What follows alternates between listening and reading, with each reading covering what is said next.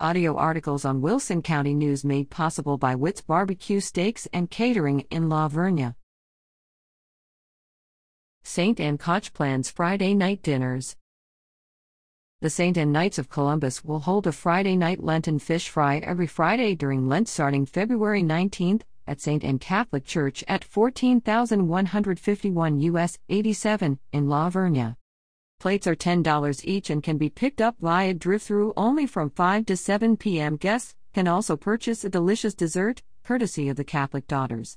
Proceeds will go toward local charities.